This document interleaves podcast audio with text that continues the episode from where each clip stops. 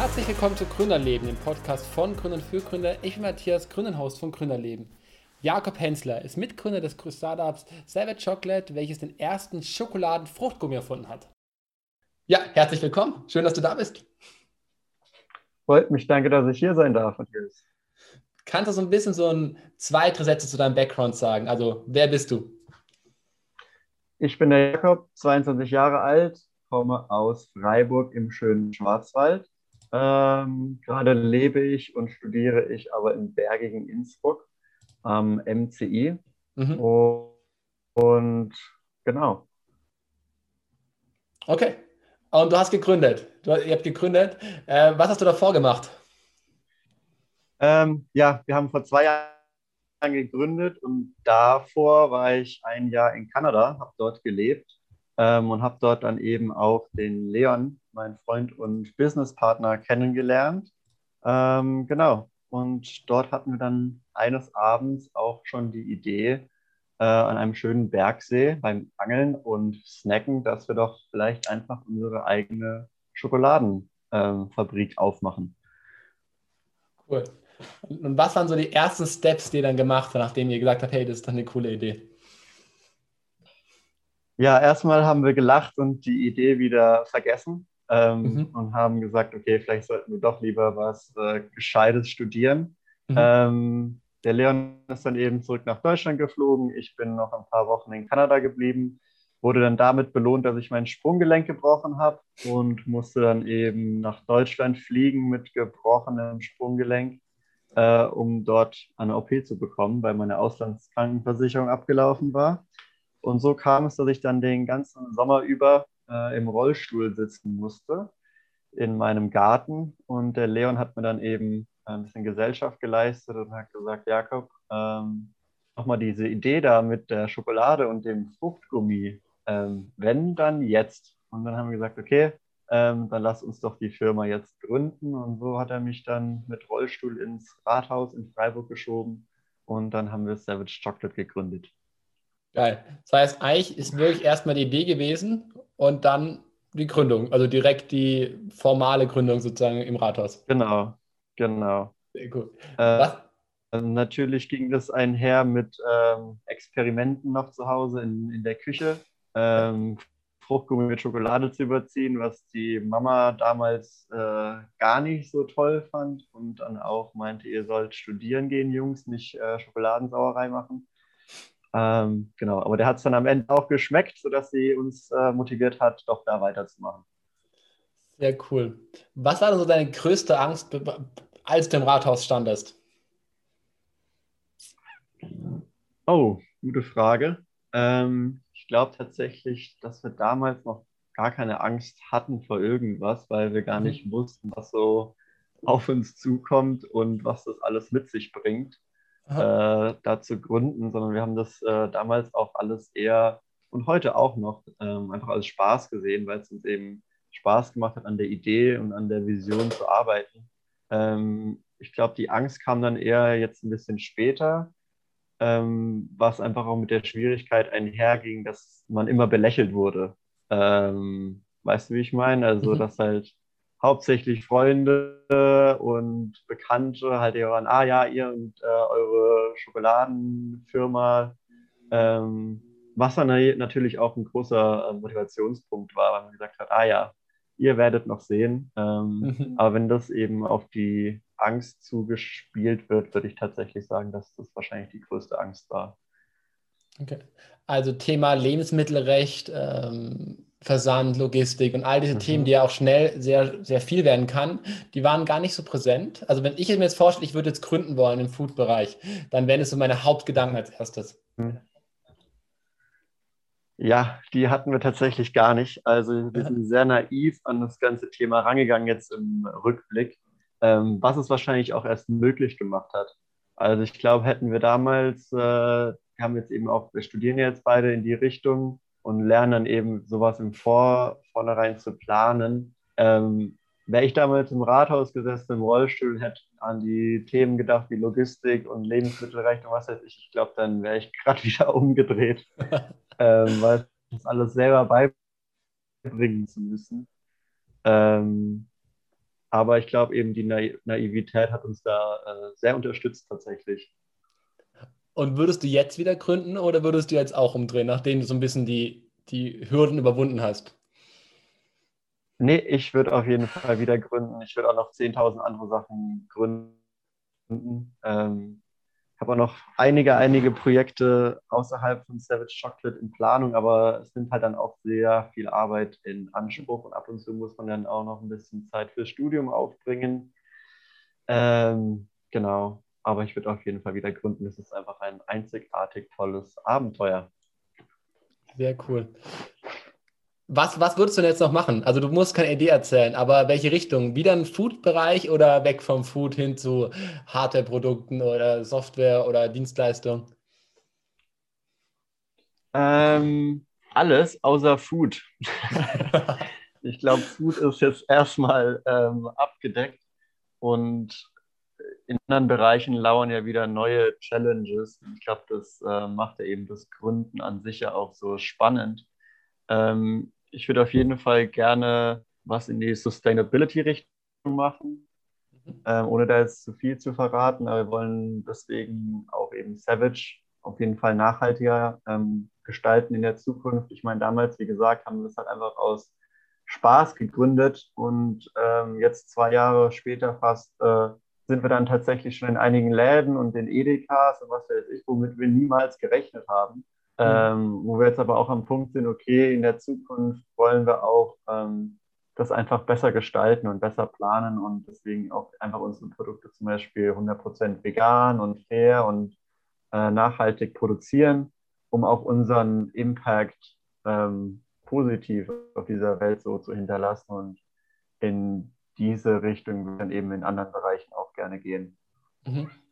Findest du das auch so besonders geil am Unternehmertum oder am Gründen, dass du selber steuern kannst, dass du Produkte zu produzieren, dass du selber was verändern kannst? Oder fasziniert dich eigentlich so am allermeisten was anderes?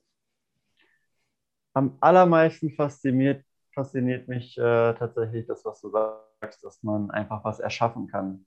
Mhm. Also, wie gesagt, man geht da ins Rathaus rein und kriegt dann ein Stück Papier in die Hand gedrückt und das heißt dann im Sinne von, und jetzt ähm, zeig uns, was du kannst. Mhm. Äh, und dann schaut man eben zwei Jahre später, kann man hier in den Supermarkt gehen und da sein, seine eigene Süßigkeit kaufen oder Freunde und Familie mhm. können da reingehen und was kaufen, was man selber erschafft hat, was, was man selber im Kopf hatte und jetzt so realisiert hat.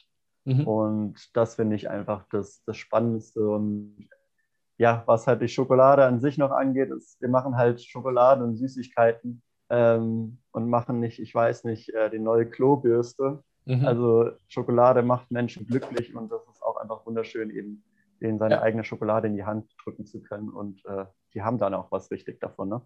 Ja, schön. Das finde ich eine richtig schöne Mission, was du gerade gesagt hast. Das macht auch Menschen, andere Menschen glücklich. Das finde ich eine richtig, mhm. richtig cool. Mhm.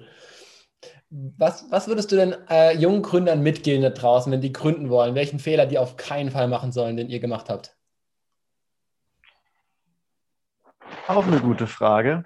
Und zwar ähm, gebe ich auch eine Sache, die ich eben noch nebenher mache, Online-Unterricht zur Unternehmensgründung tatsächlich, mhm. ähm, indem ich genau das erlernte Wissen, was wir bekommen haben, weitergeben möchte, ähm, mhm. was auch einfach praktisches Wissen ist und nicht äh, das the theoretische vielleicht Wissen, was man eben auch in der Uni heute ja. hauptsächlich lernt.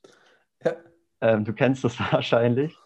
Ähm, ich würde mir auf jeden Fall mitgeben, einfach nicht aufzugeben und nicht auf andere Menschen zu hören, die einem da irgendwie reinfunken wollen und äh, einen mit ihrer äh, negativen Energie oder ja einfach demotivieren wollen. Ähm, einfach nicht auf aufzugeben und für das zu kämpfen, woran man glaubt, weil das ist, das ist tatsächlich alles möglich. Ähm, und natürlich am besten sich auch einen Freund suchen, der das mit einem zusammen machen möchte. Mhm. Ähm, weil ich glaube, gerade Savage Chocolate hätte ich niemals alleine auf die Beine stellen können und der Leon auch nicht, weil man sich dann doch sehr oft wieder motiviert hat, wenn der eine mal demotiviert war. Ähm, genau. Würdest du so wirklich sagen, ein Freund oder reicht auch jemand, den man gut findet? Also es gibt das immer so Diskussionen immer in der Startup-Welt, mhm. sage ich mal, zwischen soll man einen Freund nehmen oder jemand Unbekannten? Wo tendierst du hin? Ja, ich rede tatsächlich auch sehr oft mit dem Leon drüber, ähm, dass wir das äh, zum Glück noch nicht so wirklich nachempfinden können, warum äh, man nicht mit Freunden gründen sollte. Mhm. Ähm, ich meine, ich hatte jetzt eben ab und zu mal Freunde auch ähm, in verschiedenen Bereichen, die wir was gemacht haben. Und ich verstehe dann das Argument, dass es ähm, einfach auch eine Freundschaft belasten kann, wenn man zwei, wenn zwei Freunde im gleichen Unternehmen arbeiten, weil mhm. sie einfach darunter leidet, wenn man jemanden äh, ja, sagt, mach mal das, mach mal das und dann wird es nicht so gemacht, wie man sich das selber vorstellt, weil man sich ja selber immer anders vorstellt. Es ist natürlich einfacher, einer fremden Person das zu sagen, als einem guten Freund. Mhm. Ähm, aber dafür kriegen wir das tatsächlich, der Leon und ich, sehr gut hin, dass wir da auch einfach äh, beide sehr reflektiert sind und ähm, ja, uns einfach gut verstehen, was in die Richtung ähm, Kritik angeht. Ähm, mhm. Und das nicht alles immer persönlich nehmen, sondern auf einem einerseits ein Freundschaftslevel sind, denn wir können auch abschalten und einfach über, weiß nicht, Gott und die Welt reden und dann switch on, reden wir über das Business und sind dann auch irgendwie knallhart zueinander. Also mhm. Ich glaube, die Mischung macht es dann am Ende auch aus. Ja, das kann ich mir auch gut fallen. Geht mir auch so. Mhm. Mhm, ich wollte gerade fragen, das kennst du ja bestimmt. Ja, ja ich habe auch einen guten Freund gegründet und äh, das war eine sehr gute Entscheidung. Mhm lassen doch mal so aufs Aber man Business. kennt sich halt auch gegenseitig. Ja, genau. Man, man kennt sich und man weiß auch, äh, wie man jetzt kommunizieren muss und man lernt sich auch immer besser kennen und das ist automatisch. Wenn man ein richtiges Startup aufbaut, gehe ich davon aus, dass man sich sowieso anfreundet irgendwann. Also sonst ist komisch. ja. Finde ich. Das stimmt tatsächlich auch, ja. Lass doch so ein bisschen über euer Business sprechen. Ihr seid ja, du hast angesprochen, in Edekas drin und in anderen Märkten. Wie habt ihr das geschafft? Wie seid ihr da reingekommen? Ich glaube, das ist für viele Gründer eine ganz große Hürde. Es war auch für uns eine Hürde, ähm, vor allem weil wir gar nicht wussten, wie man da reinkommt. Mhm. Wir haben eben angefangen, ähm, erstmal online zu vertreiben mit einem eigenen Online-Shop, bis wir dann irgendwann gemerkt haben, okay, ähm, Leute bestellen eher nicht Süßigkeiten online auf irgendeiner unbekannten Seite. Mhm. Ähm, haben wir gesagt, okay, wir sind dann doch eher wahrscheinlich ein Produkt für den Einzelhandel. Haben dann eben angefangen, ähm, gerade in Freiburg, weil wir regional aus Freiburg kommen, ähm, eben in der Konfiserie um Freiburg vertrieben werden und eben mhm. mit der Caritas Freiburg zusammenarbeiten, die jeder kennt. Mhm ähm, konnten wir eben in kleine Cafés reinkommen und in kleine Souvenirläden, so, hey, schau mal hier das kleine ähm, Gift aus Freiburg, das ist tatsächlich gut gelaufen. Und dann wirklich so in den Einzelhandel sind wir ähm, gekommen durch den Supermarkt eben im Hauptbahnhof in Freiburg. Ähm, auch einfach, weil wir eben einen Freund hatten, der den Besitzer davon kennt und der gesagt hat, hey Jungs, ich finde euer, euer Projekt richtig cool, ich gebe euch hier einen Platz im Regal. Ihr dürft auch hier noch eine Verkostigung machen. Da haben wir uns mhm. am Sonntag eben hingestellt. Also der erste große Laden, voll aufgeregt, da unsere Verkostigung gemacht. Und ich bin im Bärenkostüm, weil ja unser Maskottchen, der Schokoladenbär, ist äh, durch den Bahnhof geturnt. Ich weiß nicht, was mich geritten hat. es war, hat sehr viel Spaß gemacht. Ähm, genau, und so haben wir halt erstmal dann Aufmerksamkeit in Freiburg bekommen, sodass dann die Läden tatsächlich zu, zu uns gekommen sind ähm, und wir auch gar nicht geplant hatten, eben so in die großen Edekas zu gehen, weil uns immer abgeraten wurde, mhm. ähm, da die große Margen haben wollen. Ähm, Edeka und Rewe und was auch immer. Mhm. Aber eben dann kurz vor Weihnachten kam dann, äh, also so nach zwei Monaten auf dem Markt, kam dann Edeka auf uns zu in der Mail und hat geschrieben, hey, ich habe vier Läden in Freiburg, ähm, ich finde eure Idee cool, ich würde euch gerne ins Regionalabteil ähm, bei uns stellen. Mhm. Und ich glaube, dass das tatsächlich sehr, sehr gezogen hat, ähm, gerade auch in die großen Läden zu kommen, dass wir eben aus der Region kommen und nicht irgendein dahergelaufenes äh, Süßwarenunternehmen sind. Ja. Und genau so hat sich das dann erstmal in die großen Läden entwickelt. Also ich fasse so ein bisschen zusammen. Persönliches Netzwerk, ähm, coole, witzige Aktionen und dann einfach ein bisschen Bekanntheitsgrad aufbauen und dann wurde dir gefragt, richtig? So also im, im lokalen Bereich. Ganz genau, kann man so sagen, ja. Cool. Sehr, sehr cool. Finde ich schön. Empfindest du dich denn selber als erfolgreich, auch aufgrund so einer Aktion vielleicht? Ich finde, so ein erfolgreiches Gefühl ist dann tatsächlich auch in so Momenten, wenn man eben zum Beispiel eine Freundin in München hat, die sagt, hey Jakob, ich würde gerne Savage Chocolate essen, aber das gibt es bei mir in München leider nicht. Und dann zwei Wochen später hat man dann einen Edeka in München organisiert, ähm, der dann mhm. Savage Chocolate verkauft und man kriegt dann ein Bild von der Freundin, äh, die in die Kamera strahlt und Savage Chocolate neben sich hält. Cool. Und da, da freut man sich dann wirklich sehr und sieht, okay, man kann, äh, wenn man will, wirklich was äh, erreichen. Und das sind dann so die erfolgreichen Momente, würde ich sagen. Aha. Cool.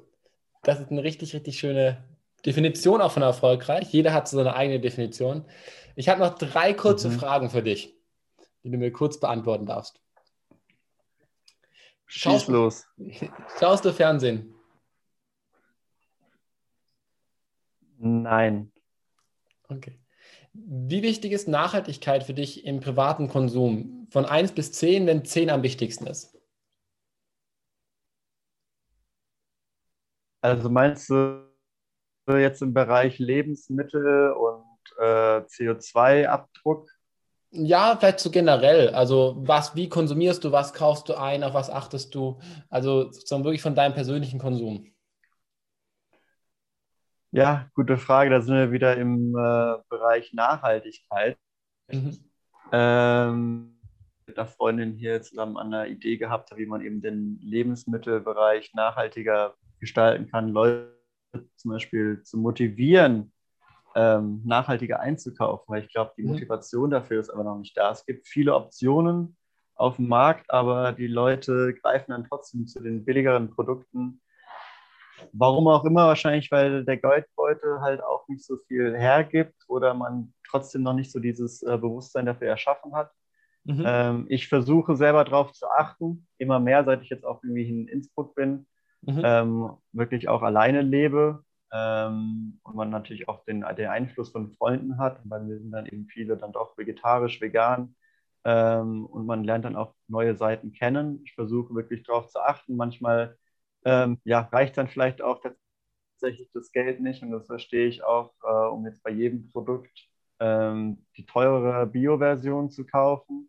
Mhm. Aber ich finde es tatsächlich sehr wichtig, ähm, sich da dieses Bewusstsein zu erschaffen. Und gibt es ja auch viele gute, weil du mich gefragt hast, ob ich Fernseh schaue. Nein, aber ich schaue mir sehr gerne viele Dokus an. Mhm. Ähm, und da gibt es ja auch viele in, in diesem Bereich, ähm, die gerade ja auch ähm, sehr populär immer werden. Also mhm. Conspiracy, ähm, die einfach Wellen schlagen. Und das finde ich äh, sehr cool, dass es denn heute die Möglichkeit gibt, so viele Menschen äh, in dem Bereich ähm, erreichen zu können und mhm. wirklich einen Wandel ähm, bewirken zu können. Cool. Eine schöne Antwort. Letzte Frage ganz kurz. Äh, machst du Sport? Ja oder nein? Natürlich. Natürlich. Super. Schön. Dann bedanke ich mich bei dir, dass du da warst. Ich bedanke mich dafür, dass ihr gegründet habt und was ihr, ich bedanke mich auch dafür, was ihr alles noch in der Zukunft verändern werdet da draußen. Und an alle da draußen, vielen Dank, dass ihr zugehört habt. Vielen Dank, dass ich hier sein durfte. Sehr gerne. Ciao.